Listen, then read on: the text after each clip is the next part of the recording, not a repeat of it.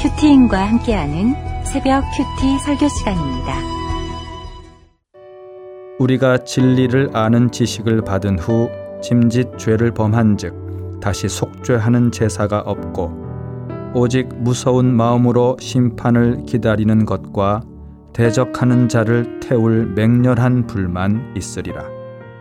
모세의 법을 패한 자도 두세 증인으로 말미암아 불쌍히 여김을 받지 못하고 죽었거든. 하물며 하나님의 아들을 짓밟고 자기를 거룩하게 한 언약의 피를 부정한 것으로 여기고 은혜의 성령을 욕되게 하는 자가 당연히 받을 형벌은 얼마나 더 무겁겠느냐 너희는 생각하라.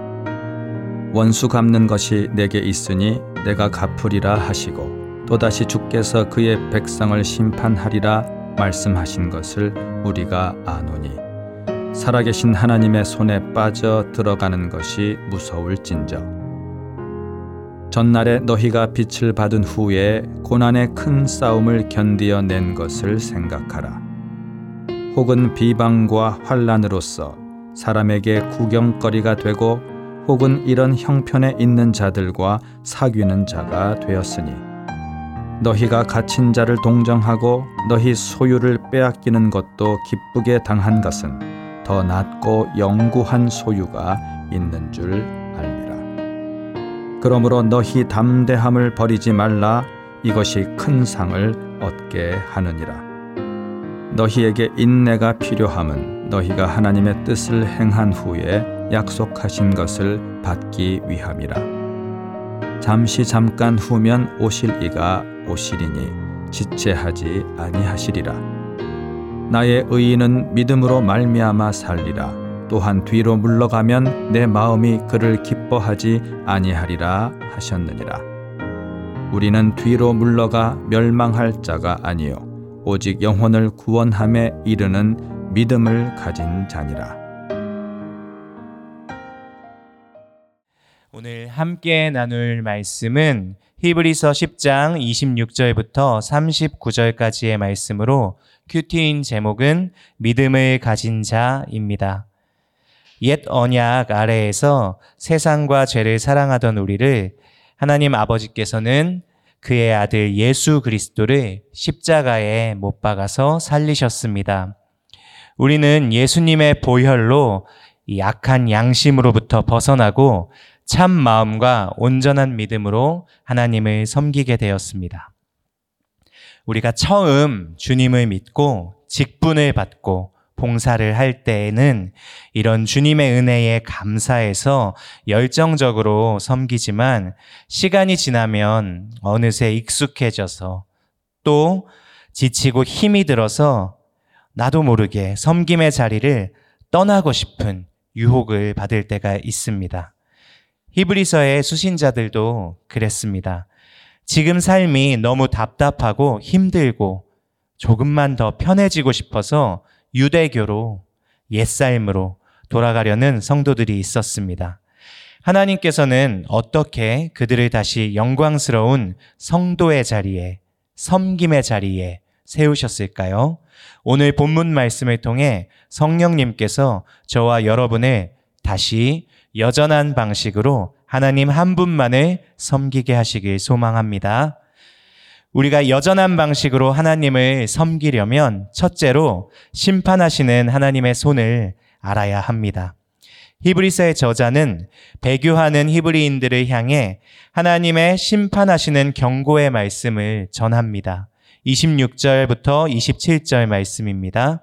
우리가 진리를 아는 지식을 받은 후 짐짓 죄를 범한 즉 다시 속죄하는 죄사가 없고 오직 무서운 마음으로 심판을 기다리는 것과 대적하는 자를 태울 맹렬한 불만 있으리라. 아멘. 이유가 무엇이 됐든 고의로 예수 그리스도를 버리고 유대교로 돌아가려는 자들은 단번에 영원한 제사를 드리신 그리스도를 저버렸기 때문에 다시 속죄할 수 있는 제사가 없습니다. 구약의 제사를 믿는 신앙으로 돌아간 자에게 남아있는 것은 맹렬한 불의 심판입니다. 과거에 모세의 법을 고의로 어긴 사람도 불쌍히 여김을 받지 못하고 백성 중에 끊어졌는데 새 언약의 피를 부정한 것으로 여기고 은혜의 성령을 욕되게 하는 자가 당연히 받을 형벌이 얼마나 더 무거운 것인지 너희는 생각하라고 경고합니다. 이 세상에서 가장 무서운 것이 살아계신 하나님의 심판하시는 손에 빠져 들어가는 것이라고 하십니다. 이 하나님의 손을 기억하는 자가 믿음의 도리를 끝까지 굳게 잡고 여전한 방식으로 주를 경외하며 섬기게 되는 줄 믿습니다. 거룩하신 하나님께서 오늘 우리를 위로하고 격려하시기 전에 먼저 심판이 있음을 알려주시는 걸 우리 마음에 새기길 원합니다. 어, 저는 처음부터, 처음으로 하나님의 심판을 경험한 것이 스무 살 대학생 때였습니다. 어렸을 때부터 교회를 다녔고 모범생으로 자랐기에 자기 의와 교만에서 벗어나오지 못하는 저였습니다. 고등학교 2학년 수련회 때 방언을 받았지만 여전히 세상에서의 성공과 돈이 좋아서 취업이 잘 되는 과로 생각 없이 들어갔습니다. 하나님께서는 이런 악한 저를 돌이키시기 위해 허리디스크 질병을 허락해 주셨습니다. 고3 때 살이 많이 쪘던 저는 황금빛 캠퍼스 life를 위해서 수능을 마치고 헬스를 시작했습니다. 그런데 무리해서 운동을 하는 바람에 허리를 다쳤습니다. 처음에는 통증이 그리 심하지 않았는데 시간이 지날수록 통증이 걷잡을 수 없이 커졌습니다. 나중에는 너무 아파서 잠을 잘 수 없는 정도가 되었습니다. 병원을 가봤지만 당시 엑스레이로는 아무 문제도 찾을 수 없었습니다. 어, 그래서 저는 이것을 어, 기도로 극복하려고 했습니다. 저를 위해 온 가족이 기도원에 들어가서 3일 금식 기도를 하기도 하고 치유의 은사가 있다는 집회를 찾아다니기도 했습니다. 또 저희 집으로 병을 아주 잘 고친다는 여자 전도사님께서 집사님, 권사님 부대를 이끌고 찾아오시기도 했습니다. 저를 눕혀놓고 손을 얹고 방언으로 열심히 기도를 하셨어요. 그러면서 이렇게 선포하셨습니다. 예수의 이름으로 명하노니 뼈는 맞춰질 지어다. 맞춰져. 어, 저도 모르게 으, 으, 으 하면서 몸이 움직여지면서 뜨겁게 기도를 받았습니다. 그분들이 다녀가시고 나서 어, 왠지 모르게 몸이 따뜻해지고 통증이 조금은 줄어드는 것 같았지만 어, 안타깝게도 그때뿐이었습니다. 이렇게 저는 1년 동안 허리 디스크로 힘든 시간을 보냈고 어, 하나님을 간절히 찾게 되면서 제 인생의 방향을 세상에서 하나님으로 바꾸게 되었습니다.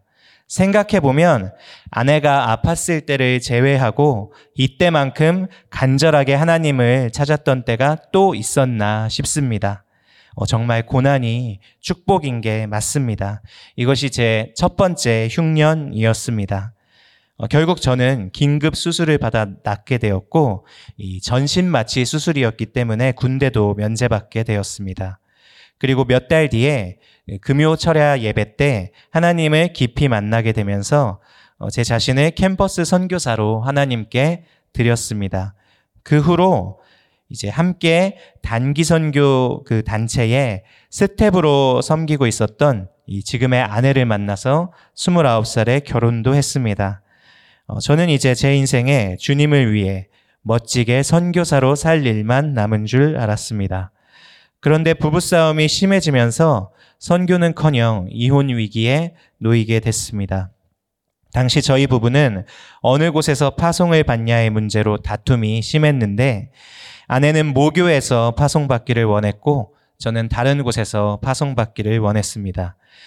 그러면서 선교는 어느새 뒷전으로 밀리고 교회 안에 선교단체 간사로 사역하면서 이상만을 쫓아 달려가는 무책임한 저로 인해서 아내는 힘든 시간을 보내야 했습니다.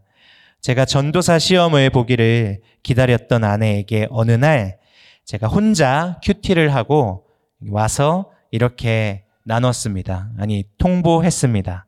여보, 오늘 내가 본문 말씀을 묵상해 보니까 하나님이 일하기를 원하시는 것 같아요. 일자리를 알아볼게요. 이미 신대원을 다 맞춰놓은 상태였던 저는 혼자 잘못된 큐티를 하면서 모교로 들어가지 않고 일반 회사에 지원서를 넣었습니다.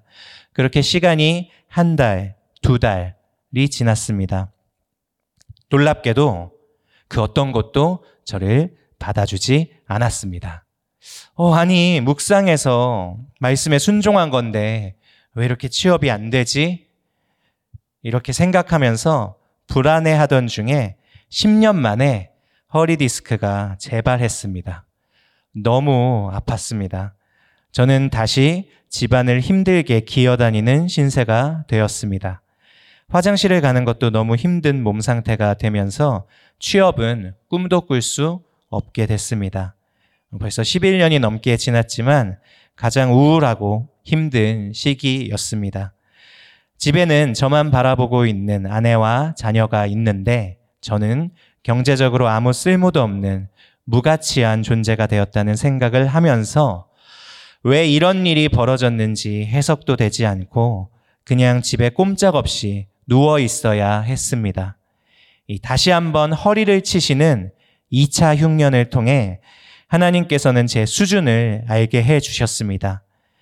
20대를 보내며 청년들을 선교에 동원하면서 예수님이면 충분하다고 외치던 저였는데 정작 30대의 저는 조금도 주님으로 충분하지 못하면서 나도 속이고 남도 속이며 살았음을 알게 됐습니다. 아무 쓸모도 없는 상태의 노인이 우울했, 우울했고 돈을 벌 수 없으니 불안했습니다. 우리들 교회에서 양육을 받으며 제가 얼마나 뼛속 깊이 인정 중독으로 살았던 나병 걸린 죄인인지 깨닫게 되었습니다. 두 번의 심판을 겪었으면서도 제가 온전히 회개하지 않자 하나님은 7년 전 아내의 암 사건을 허락해 주셨습니다. 어, 그 전까지는 이혼을 요구했던 아내가 가해자이고 제가 피해자라는 생각에 갇혀서 살았는데 생각지도 못했던 질병이 찾아오자 어, 그 즉시 바로 제가 아내의 발암 물질이고 가해자로 살아왔다는 게 깨달아졌습니다. 어, 제 구원을 위해 아내가 많은 수고를 했습니다. 지금은 제가 할 말 없는 죄인이라는 게 너무나 인정이 됩니다. 설교를 준비하면서 지난 삶을 돌아보니 하나님은 이 공의로 심판하시는 분이신데 그런 하나님께 끊임없이 반역하고 사실 심판을 여러 번 당했는데도 정신을 못 차리고 계속 교만했던 제가 백성 중에서 끊어지지 않고 여기까지 왔다는 게 정말 기적이고 이것은 저 같은 죄인에게는 주어져서는 안 되는 하나님의 크신 은혜라는 어, 묵상을 하게 됐습니다. 적용 질문입니다. 나는 사랑의 하나님만 믿고 있습니까? 아니면 공의의 하나님도 믿고 있습니까?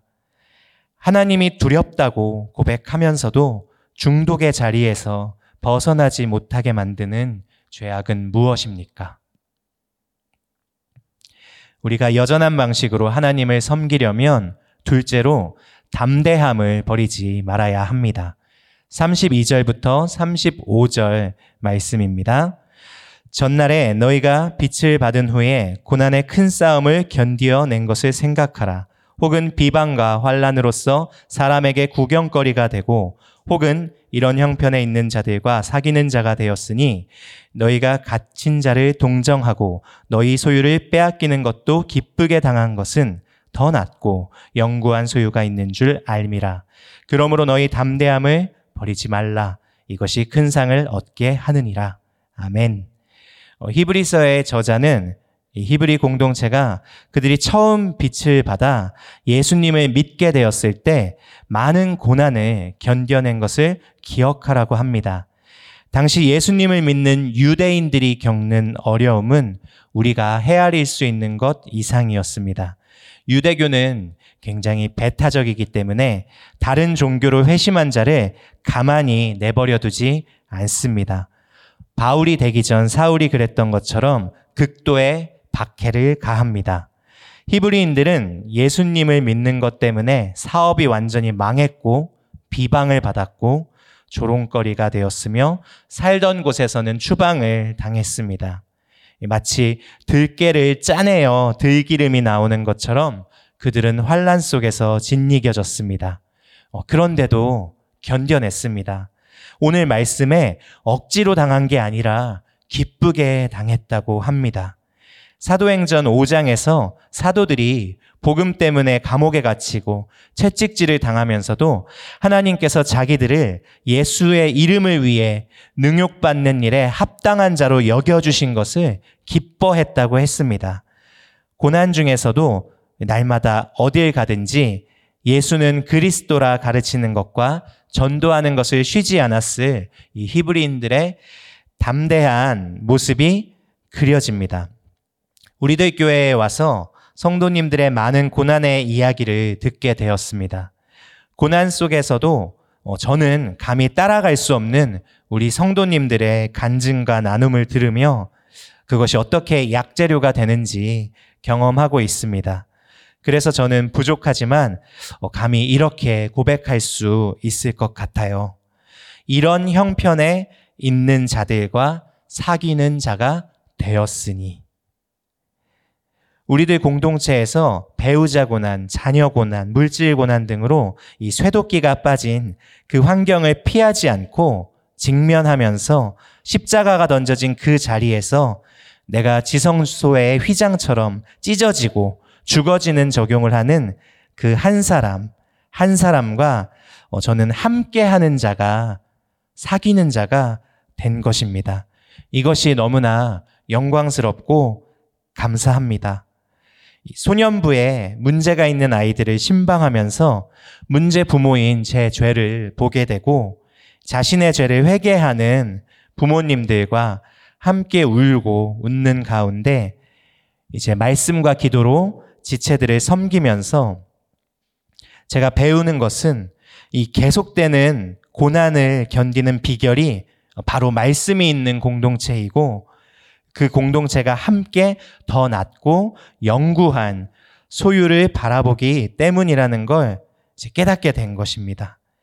담대한 공동체에 제가 있다 보니 저는 전혀 담대하지 않은데도 담대하게 되어져 간다는 것을 알게 됐습니다. 저는 혼자서는 믿음의 경주를 끝까지 담대하게 할 자신이 없습니다. 여러분은 어떠십니까? 오늘 특별히 예배만 드리고 아직 목장에는 소속되지 않은 분들에게 권면을 드립니다. 여러분 혼자서는 하나님을 계속해서 섬길 수 없습니다. 우리는 더 낮고 영구한 소유를 바라보기보다는 이 세상의 것들의 금세 마음을 빼앗기는 죄인이기 때문입니다. 과거에 아무리 크게 승리한 경험이 있다고 하더라도 지금 내가 공동체와 함께 더 좋고 영원한 천국을 바라보지 않는다면 나 홀로 신앙이라면 다시 고난에 넘어져 낙심하고 흘러 떠내려 가게 됩니다. 어, 저도 몇 달 전 오랜 지인을 저희 교회에 인도했는데 이 자녀들만 교회에 등록시켰고 지금까지 이 부부는 주일 예배만 드리고 있습니다. 어, 여기까지 온 것도 정말 너무 감사하지만 어, 저는 이 부부가 저와 같이 이런 형편에 있는 자들과 사귀는 자가 되길 원합니다. 그리고 담임 목사님과 믿음의 선배들을 본받아서 담대함을 버리지 않는 자가 되길 기도합니다. 어, 내 자신의 모습을 보면 여전히 난 되는 게 없고 찌질한 죄인이어도 이 구속사의 말씀을 주신 하나님께서 나와 내 가족을 구원할 것이라는 이 확신을 가지고 고난 속에서도 담대함을 버리지 않는 저와 여러분 되시길 축복합니다. 목장에서 이 똑같은 말만 계속하는 지체 때문에 힘들어도 가정에서 구원을 위해 수고한 만큼 열매가 없는 것 같아도 고난 중에 더 이상 할 수 있는 힘이 남아있지 않아 낙심이 될 때도 여전한 방식으로 엎드리고 또 엎드리며 하나님께 나아가 깊은 교제를 해야 한다고 하셨습니다. 그때 주님이 나의 고정관념을 깨주시고 세상이 감당 못하는 위로를 받고 또 위로를 하게 된다고 하십니다. 담대함을 갖게 된다고 하십니다. 목사님의 말씀을 들으며 이 위로는 내 문제가 해결되고 이제 살만해져서 하는 게 아니라 변한 것이 없더라도 더 좋고 영구한 소유가 나에게 있기 때문에 이 확신이 있어서 담대하기 때문에 위로하게 된다는 것을 알았습니다. 사랑하는 여러분, 이 담대함을 버리지 마시고 오늘 하루도 여전한 방식으로 큐티하고 기도하면서 목장 식구들과 함께 모이기를 힘쓰면서 구원을 위해 우리가 당해야 할 일들을 기쁘게 당하여서 큰 상을 얻으시기를 바랍니다. 적용 질문입니다. 나는 어떤 형편에 있는 자들과 사귀길 원합니까? 담대함을 버리지 않기 위해 오늘 내가 해야 할 것은 무엇입니까? 마지막으로 우리가 여전한 방식으로 하나님을 섬기려면 믿음의 인내가 필요합니다. 36절 말씀입니다. 너희에게 인내가 필요함은 너희가 하나님의 뜻을 행한 후에 약속하신 것을 받기 위함이라. 아멘. 옛 이스라엘 백성들은 그의 안식에 들어갈 약속이 남아 있었지만 믿음이 없어서 인내하지 못했고 불순종하였고 그 결과 들어가지 못했습니다. 히브리 공동체가 과거의 승리를 경험했지만 과거는 지나갔고 오늘의 믿음이 중요합니다. 이 옛 이스라엘처럼 되지 않기 위해 인내는 반드시 필요합니다. 그런데 이 인내만큼 우리의 성정과 맞지 않는 것이 또 없습니다. 저는 참 인내하지 못하는 사람인데요. 성격이 아주 급합니다. 중학교 1학년 때 개교 기념일에 친구들과 함께 놀이공원에 놀러 갔습니다. 개장 시간에 맞춰 일찍 갔는데 어, 입구에서 친구들이 꾸물거리고 표를 사지 않는 거예요. 그래서 저 혼자 결제를 하고 야 먼저 들어간다 빨리 와 이렇게 말한 뒤에 혼자 입장했습니다. 어 그런데 아무리 기다려도 이 녀석들이 들어오지를 않는 거예요. 나중에 알고 보니 어, 다른 입구로 들어가서 서로 엇갈렸더라고요. 그, 그 당시에는 핸드폰도 없고 삐삐도 없던 때였기 때문에 어, 그냥 저 혼자서 놀이기구 타고 놀다가 씁쓸하게 집으로 돌아왔던 예, 기억이 있습니다. 그리고 요즘에 저는 또 초등학교 5학년 아들을 키우면서 참 아들을 기다려주지 못하는, 인내하지 못하는 문제의 아빠입니다. 아니, 왜 물건을 도대체 아무 데나 두는지, 왜 자꾸 지갑을 잃어버리는지, 버스 교통카드 가득 충전해 놨는데 계속 잃어버리는 거예요, 지갑을. 핸드폰은 도대체 왜 계속 떨어뜨려서 멀쩡한 휴대폰을 망가뜨리는지, 도대체 부모 말은 어디로 듣는 것인지, 왜 혼나자마자 쾌활하게 콧노래를 부르면서 돌아다니는지, 이 변하지 않는 것만 같은 자녀로 인해 탄식하면서 어, 잔소리를 하고 있습니다. 이런 저를 위해서 목장에서 목자님과 목원분들이 요즘에도 계속 처방을 주고 계십니다. 목사님 아이는 정상이에요. 아주 건강해요. 목사님 표정 왜 그래요? 목사님 그러면 안 돼요. 예. 그래서 이제는 목장에 가면 아들을 제가 어떻게 쳐다보고 있는지 절 모니터링 하시는 그 지체님들의 예리한 눈길이 느껴져서 아들을 향해 마귀 표정을 짓고 있다가 정신을 차리게 됩니다. 이렇게 인내를 찾아볼 수 없는 저에게 오늘 하나님은 그분의 뜻을 행한 후에 약속하신 것을 받기 위해 인내가 필요하다고 하십니다. 히브리서의 저자는 하박국의 말씀으로 도전합니다. 나의 의인은 믿음으로 말미암아 살리라. 또한 뒤로 물러가면 내 마음이 그를 기뻐하지 아니하리라 하셨느니라. 우리는 뒤로 물러가 멸망할 자가 아니요 오직 영혼을 구원함에 이르는 믿음을 가진 자니라. 아멘.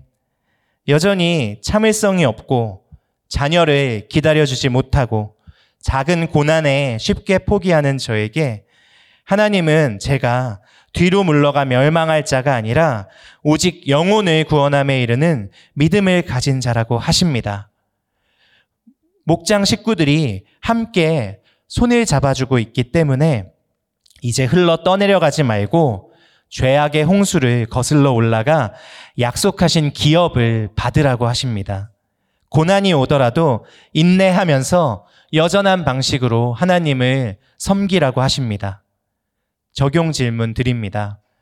나의 인내는 몇 점입니까? 일시적으로 편해지기 위해 주님을 떠나려고 합니까? 아니면 하나님의 뜻에 순종한 뒤 낙심할 일이 찾아오더라도 주님을 계속 기다립니까? 기도하시겠습니다. 하나님 아버지, 저는 두 번의 허리 디스크와 아내의 암 사건으로 하나님의 심판을 받으면서도 정신을 차리지 못하고 계속 자기 의에 취해 하나님께 반역했던 죄인입니다. 믿음으로 인내하지 못하는 제 수준을 생각하면 구원을 위해 담대함을 가질 수 없지만 목장 안에서 큰 고난의 싸움을 견디고 있는 이런 형편에 있는 지체들과 사귀며 위로받고 위로하는 과정 속에서 어, 저를 다시 담대하게 세워주시니 감사합니다. 온라인과 오프라인으로 주일 예배는 드리고 있으나 목장에는 속하지 않는 지체들에게 오늘 더 좋고 영구한 천국이 있음을 일깨워 주셔서 말씀이 있는 목장에서 함께 신앙생활을 하며 구원을 위해 당해야 할 일을 기쁘게 당하는 십자가 지는 은혜가 있게 하여 주시옵소서. 당장 문제가 해결되지 않아도 뒤로 물러나지 않고 영혼을 구원함에 이르는 믿음으로 살아가는 우리들이 되게 하여 주시옵소서. 오늘도 애통한 마음으로 가정을 지키라고 하시는 담임 목사님의 영육을 강건하게 하시고 모든 문서 사역과 방송 사역에 기름 부어 주셔서 큐티 목회가 강에서 바다로 흘러가게 하여 주시옵소서. 이를 위해 새롭게 세워지는 대구와 광주 채플 가운데도 함께 하셔서 목사님과 성도들이 이 원수 마귀의 방해 속에서도 담대하게 말씀을 붙들고 믿음으로 싸우며 끝까지 인내하게 하옵소서. 예수 그리스도의 이름으로 기도합니다. 아멘. 계속해서 가정과 교회와 나라를 위해 기도하시겠습니다.